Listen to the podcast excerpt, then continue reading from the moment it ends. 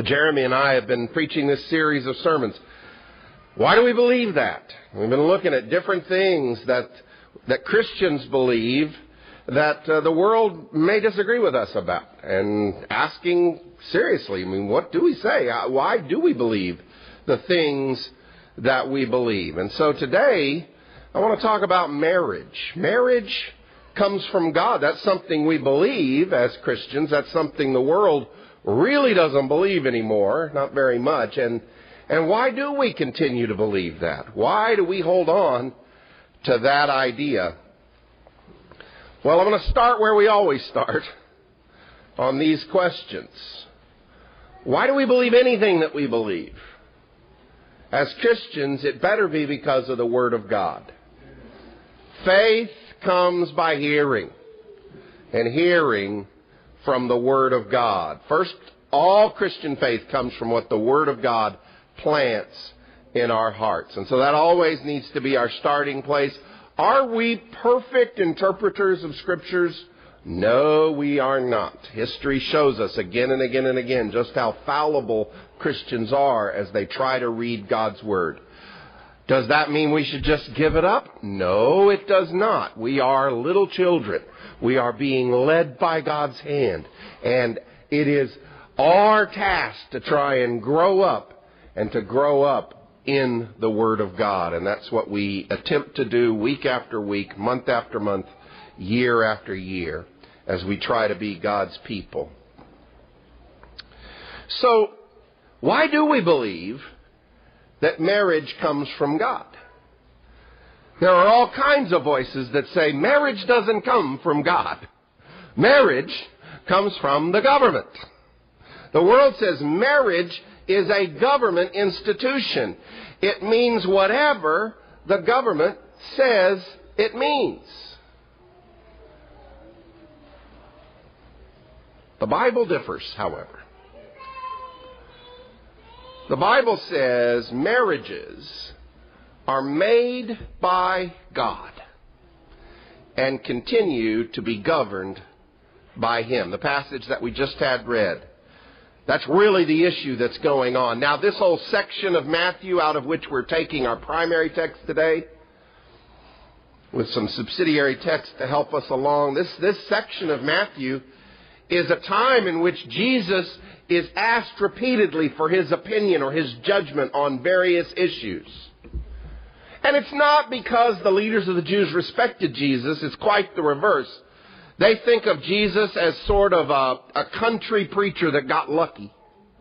And they want to show the whole crowd just how ignorant he really is of the, the legal matters of the law. And so they, they try to uh, test Jesus with this question, which was one over which the the best teachers of the law were divided. The Pharisees themselves actually couldn't come to an agreement on the question that they asked him. Is it lawful for a man to divorce his wife for any cause? Now, don't get me wrong. The Pharisees agreed. Oh, uh, of course it's lawful for a man to divorce his wife. It's just, what reason does he have to give? They didn't agree that it was lawful for a woman to divorce her husband. Of course not. But it was lawful for a man to divorce his wife, and they were just arguing. What kind of reasons do you give for divorcing if you divorce?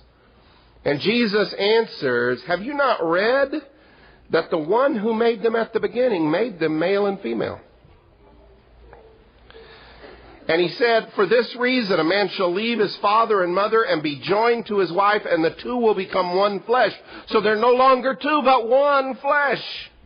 Therefore, what God has joined together, let no one separate. Let no human separate. That's Jesus' initial ruling on the question. They say, well, we all know we're supposed to be able to get divorces. That's fine. Nobody bothers with that. Uh, we, we, every culture allows divorces, and he says, what did God set up to start with? What did God set up?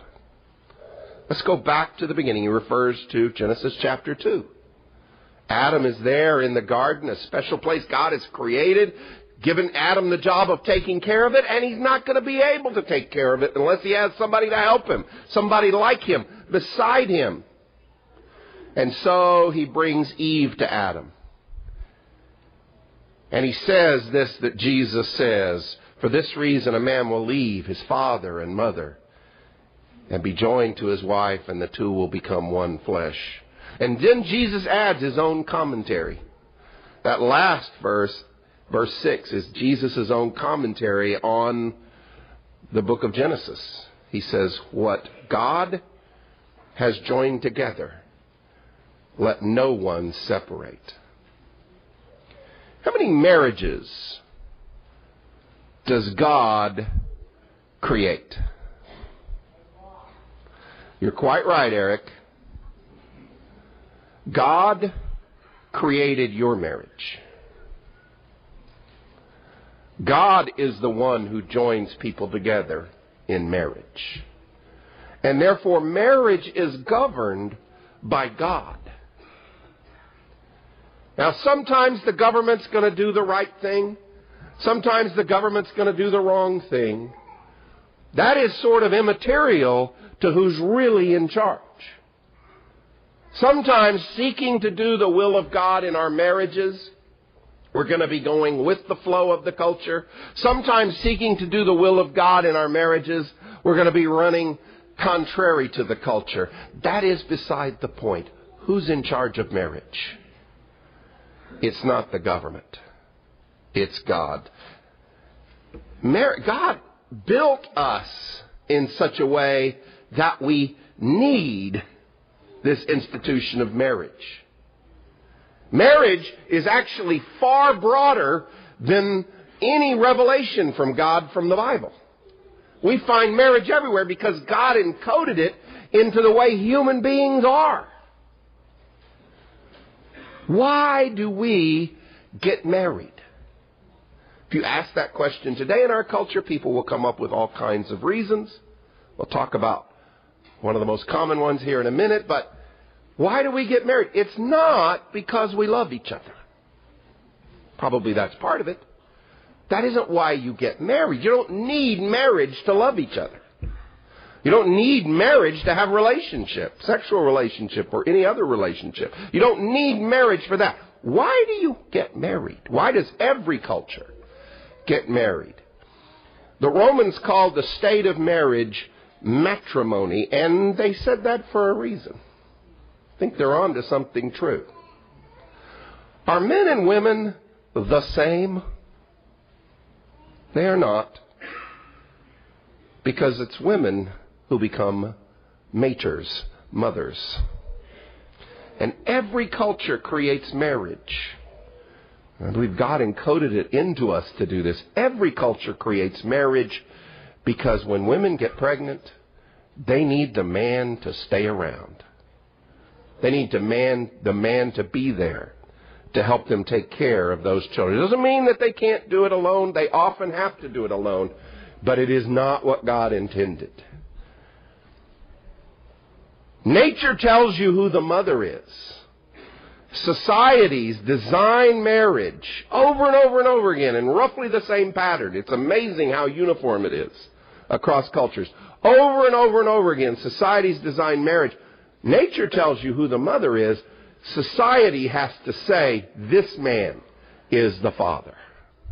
This man is the one who is responsible to take care of this woman while she's pregnant, to take care of her when she's taking care of the kids, or to help take care of those kids. I mean, that's just really the basis for why we have an institution of marriage as opposed to some other institution.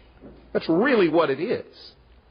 Now, are there forms of marriage that don't involve? Yeah, sure there are. But that's the fundamental reason why societies come up with marriage. And it's God who instituted that. It's God who created that. And He created it, of course, between men and women. Now I know that this summer, June 26th, there was a kind of a shock to the system for those of us who are Christians and are used to the Christian view of marriage because the Supreme Court ruled same sex marriage is constitutional. So the states that haven't already adopted it are free to do it without worry that it will violate some tenet of the, the Constitution. And public sentiment has swung more rapidly on this issue than on very many issues I can remember in recent time. more and more Christians who who feel that same-sex unions are wrong or and a violation of marriage and a misunderstanding of marriage are really in the minority. And we are swimming culturally upstream now to say those sorts of things. But I honestly don't think that same sex marriage and the change of the definition of marriage that's resulting uh, from it is the big issue facing our culture on marriage. And I, I, I think that for a couple of reasons. For one, this issue of same-sex marriage, it was, it's not a huge part of the gay rights agenda. It's actually very difficult to document much about it before the 1990s. And prior to that, those advocating for gay rights were not really advocating much for gay marriage. Their attitude towards marriage was very similar to the general liberal culture attitude towards marriage. Marriage in general was held in contempt. It was viewed as an outmoded institution that we have moved past. That the society, the government, no one has, should have any say in who you love, why you love them, and how long you love them, and when you can separate from them when you're tired of them. That's the general attitude that our society has adopted, at least the liberal branch of our society has adopted. And I actually think that now that same sex marriage has been made constitutional, it will cease to be a place where politicians can get votes and where fundraisers can raise money and and they'll stop talking about it and the news media will stop talking about it and we'll move on. But that's not the big challenge to marriage. The big challenge to marriage is and was and will be where Jesus was talking about. The real change to the definition of marriage in our culture happened not on June 26th of this summer. It happened as we shifted what we think about marriage and divorce. I hate to be a bearer of bad news, but that's what I believe. Because I believe both the culture and then Christians following along have shifted what we believe about divorce. And it's a painful topic.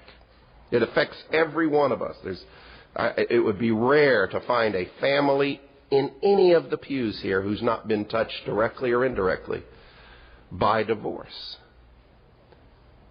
But divorce is, is how we have moved to the place where we are and the view we have of marriage.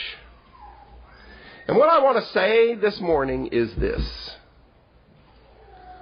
We Christians do not depend on the government to confirm our view of marriage. And we had better not follow the lead of the government when it defines what marriage is and isn't. Faith comes from hearing the Word of God. And again and again, even if we find that our lives do not match very well with what the Bible teaches, again and again we have to call ourselves back to the Scriptures. Now, I'm not saying this isn't complicated, and I'm not saying I have the answers. I don't. I'm just saying again and again we have to try to live the way that God has asked us to live in this area as in every others. Jesus says, I know divorce is real. I'm just saying what God created us for is not divorce. It's not that. The big struggle brothers and sisters in Christ, the big struggle for us is not to get the government to write a new law defining marriage. Now, don't get me wrong, it would be nice if the government makes righteous laws. And you have certain rights as a U.S. citizen. I actually think you should vote for righteous laws when you get a chance to. I think you should speak out for righteous laws when you have a chance to. Just don't get all bent out of shape if the government does crazy stuff. Because they're going to do crazy stuff. Their motives are not our motives. What drives them is not what drives Christians. And you can't expect the government to be very close to righteousness on this topic. Our challenge is not to get the government in line with our doctrine. Our challenge is to get ourselves in line with our doctrine. Our challenge is as a church to do as lovingly uh, and as powerfully a job as we can to encourage and strengthen marriages in our fellowship. To make godly marriages that can serve to raise godly children and can serve to shine a light into our culture today. And that's what we have to, have to, have to dedicate ourselves to. The world says marriage is about making ourselves happy. We can make, break, remake marriages in our pursuit of happiness. What else could marriage possibly be about except your happiness? You love somebody, you want the world to know, get married. Everybody says, yay, gives you a cake. Uh, you know, it gets harder. After a few years, you're not happy anymore. You have a right to be happy. You have a right to be happy. Break the marriage up. Go someplace else. Do something different. I want to start with that phrase, you have a right to be happy. C.S. Lewis said, You have no right to be happy. You don't have any more right to be happy than you have a right to be six foot two. You know, I mean, happiness is not even a goal you can pursue. I know it's in our uh, uh, Declaration of Independence or Constitution. Which is it? I can't remember. Sorry. Whatever it is. I know we think it's uh, something that we, and I don't want the government interfering with my pursuit of it, but you can't pursue the happiness. You pursue righteousness. Happiness sometimes happens, but sometimes not. Kind of depends on how messed up the world is and how messed up the people right around you are, whether or not you end up being happy. The Bible says marriage is about more than happiness. It teaches us to be faithful the way God is faithful. That's what Jesus says. I mean, the Pharisees who thought that they were going to show how ignorant Jesus was kind of get slapped in the face because Jesus is quoting, you know, really powerful precedent. Like, this is how God created human beings.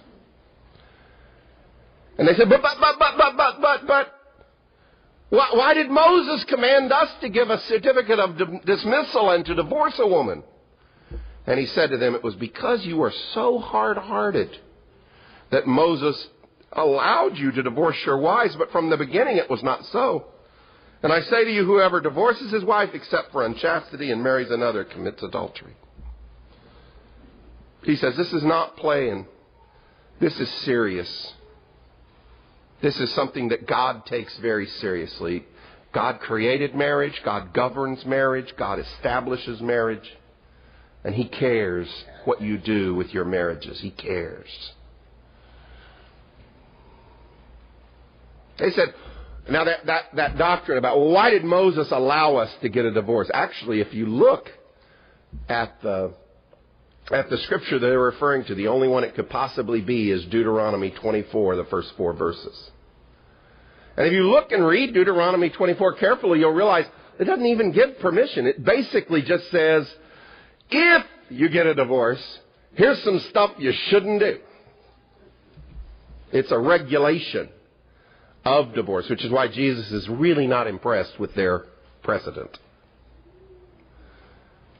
Um, Alphonse Gabriel Capone. You guys know who I'm talking about?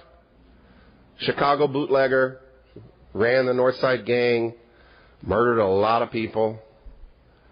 What did they arrest him for finally and convict him for? Tax evasion. Allegedly, I, I couldn't find this uh, in a documented source, but allegedly he said, How can they make me pay legal taxes on illegal money? Which is a pretty good question. I mean, the enterprise where he made his money was against the law.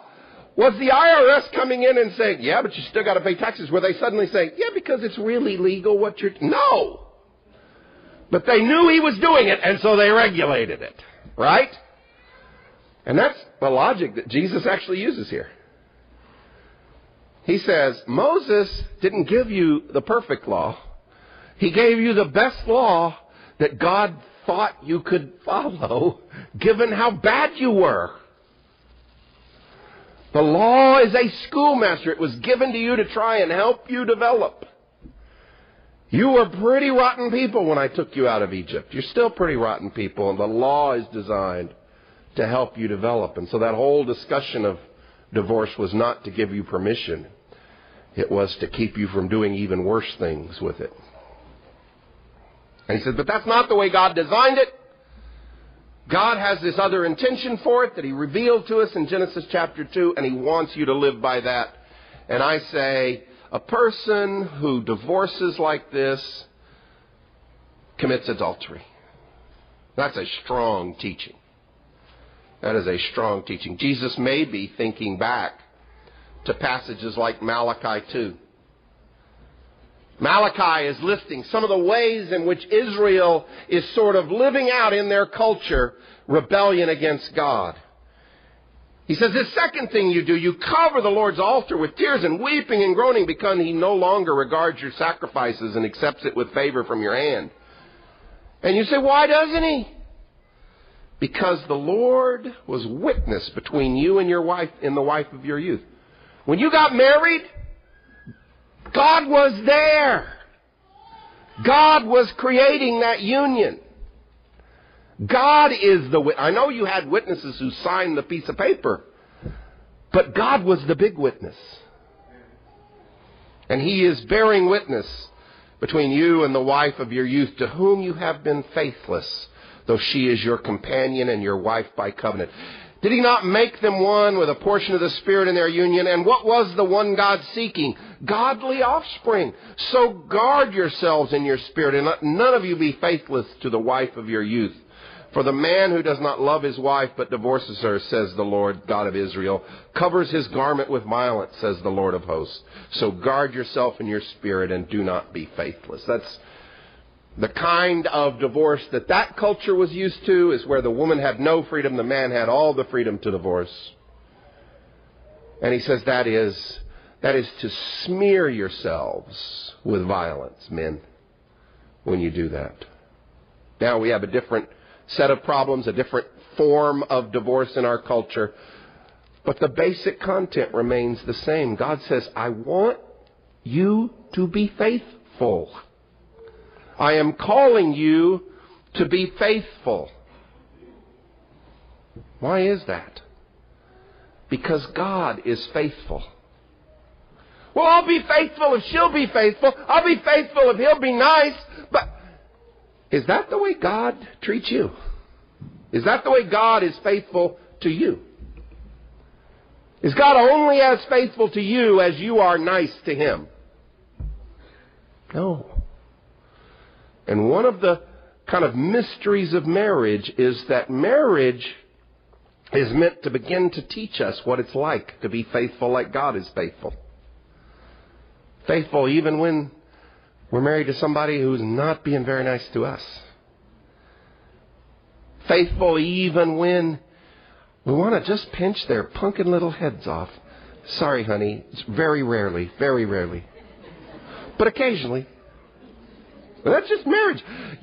And if, if you didn't have the promise of faithfulness, you might just go your separate way. I get really mad sometimes. She gets mad for better reasons than I do, but I don't know that we would stay together if we hadn't promised to be faithful. And it is that faithfulness that binds us to something bigger than ourselves. I really think that that's what Paul is thinking about in Ephesians chapter 5. I think he's mined not just Malachi, but but all the different, the, Hosea, the first three chapters of Hosea, Ezekiel that talks about God's marriage, Jeremiah that talks about the marriage covenant between God and his people. And he's mined all of that and seen it through the lens of Christ and says, don't you get it that God in Jesus Christ is marrying his people? the church universal, the people that he has called out of all the nations now, not just Israel, all the nations. He's called them to, they are his bride. And when we, as husband and wife, live together, we are modeling something about God's relationship to us as his people. what God has planned. And that's why marriage matters. It matters that we learn faithfulness. It matters that we show our children what faithfulness looks like. Our, the world says, you are a failure if you're alone. Doesn't it? Doesn't it say that? You're a failure if you're alone. The Bible says your success and your glory come from taking part in the kingdom of God. It's interesting. Jesus gives this teaching in Matthew 19. He says, you know, I'm just saying, God made man and woman. He said, stick together. And I'm telling you, what God puts together, you should not pull apart. And they say, are you sure? Because we got this weird passage over and, and he says, yeah, I'm sure. Divorce is adultery. And his own disciples come back to him and say, well, why would we ever get married if it's really like that, Jesus? And Jesus said, I never said you had to get married. He actually says this is a message. Now, it's not a message for everybody. He says this is a saying only for those to whom it's given. This is, Paul calls this a gift, the gift of celibacy. But he says, there are some people who are eunuchs. Sometimes they're made eunuchs, but sometimes they're, they're eunuchs because of the kingdom of God. They deny themselves sex because of the kingdom of God. Our culture cannot wrap its head around anybody making that choice. And the reason is really simple. If I'm making a movie and I want to show somebody for you to admire, what do I show you? If I'm making a TV show and I want to show somebody that you want to kind of, you know, root for and get on board with, I'm going to show you somebody that's got money, or got power, or is a sexual success. Right? Usually I'm going to show you all three. Because that's how you know who to root for now in our culture. And if I want to show you somebody that's a failure, I take away money from them or I take away power from them. People boss them around instead of them being able to boss people around. Or I take away sexual success. They're alone. And that's how you know they're idiots. Is because they're alone. In our culture, being a success just means having money, sex, and power. That's what will make your life meaningful. Money, sex, and power. That's what will save your life. Money, sex, and powers. Behold your gods, O Israel. Money, sex, and power. And you and I, in our little congregations, gather together week after week, and we take the supper of Jesus Christ, who had no money, who had no power, and who had no sex. And we say, when we eat this bread and we drink this cup, Jesus Christ is Lord. Jesus Christ is King. The kingdom of Jesus Christ is the future of the world. People will come back at us and say, you Christians, you've got to keep up with the times. Maybe what the Bible wrote was meaningful 2,000 years ago, but you, you've got to move with the times. And we say, the times are heading to Jesus Christ and His kingdom. We are with the times. This is where the world is going. We want to be part of the kingdom. And yes, you can take away power from us. And yes, you can take away money from us. And yes, you can even take away sex from us, I suppose. But we will be faithful to Jesus Christ our Lord. If you want to respond to the invitation of Jesus Christ, the Lord of the universe, who has died so that you can live, if you want to receive Him in baptism or if you need prayers, why don't you come as we stand and as we sing?